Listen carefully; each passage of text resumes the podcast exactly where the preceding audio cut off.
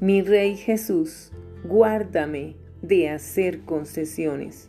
Señor, manténme firme en mi compromiso contigo. Ayúdame a alejarme de las tentaciones mundanas.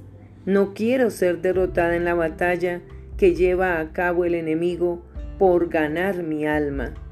Alértame con respecto a sus ataques. Concédeme el vivir de una manera diferente a la del mundo. Ayúdame a resistir la tentación de aprovechar algún momento de placeres mundanos solo para encontrarme después lamentándolo toda la vida.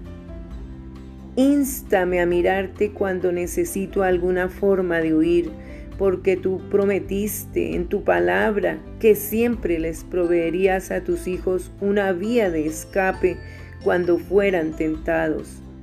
Haz que tu Espíritu Santo me dé convicción de pecado y ponga en mi corazón el deseo de ser obediente a tu palabra. Y por favor, perdóname por esas ocasiones en que permito que la tentación me aleje de ti.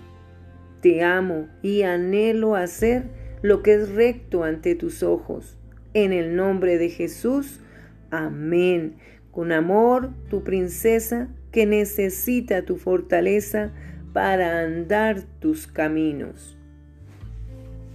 Escucha. Vino luego y los halló durmiendo y dijo a Pedro, Simón, ¿duermes? ¿No has podido velar una hora? Velad y orad para que no entréis en tentación.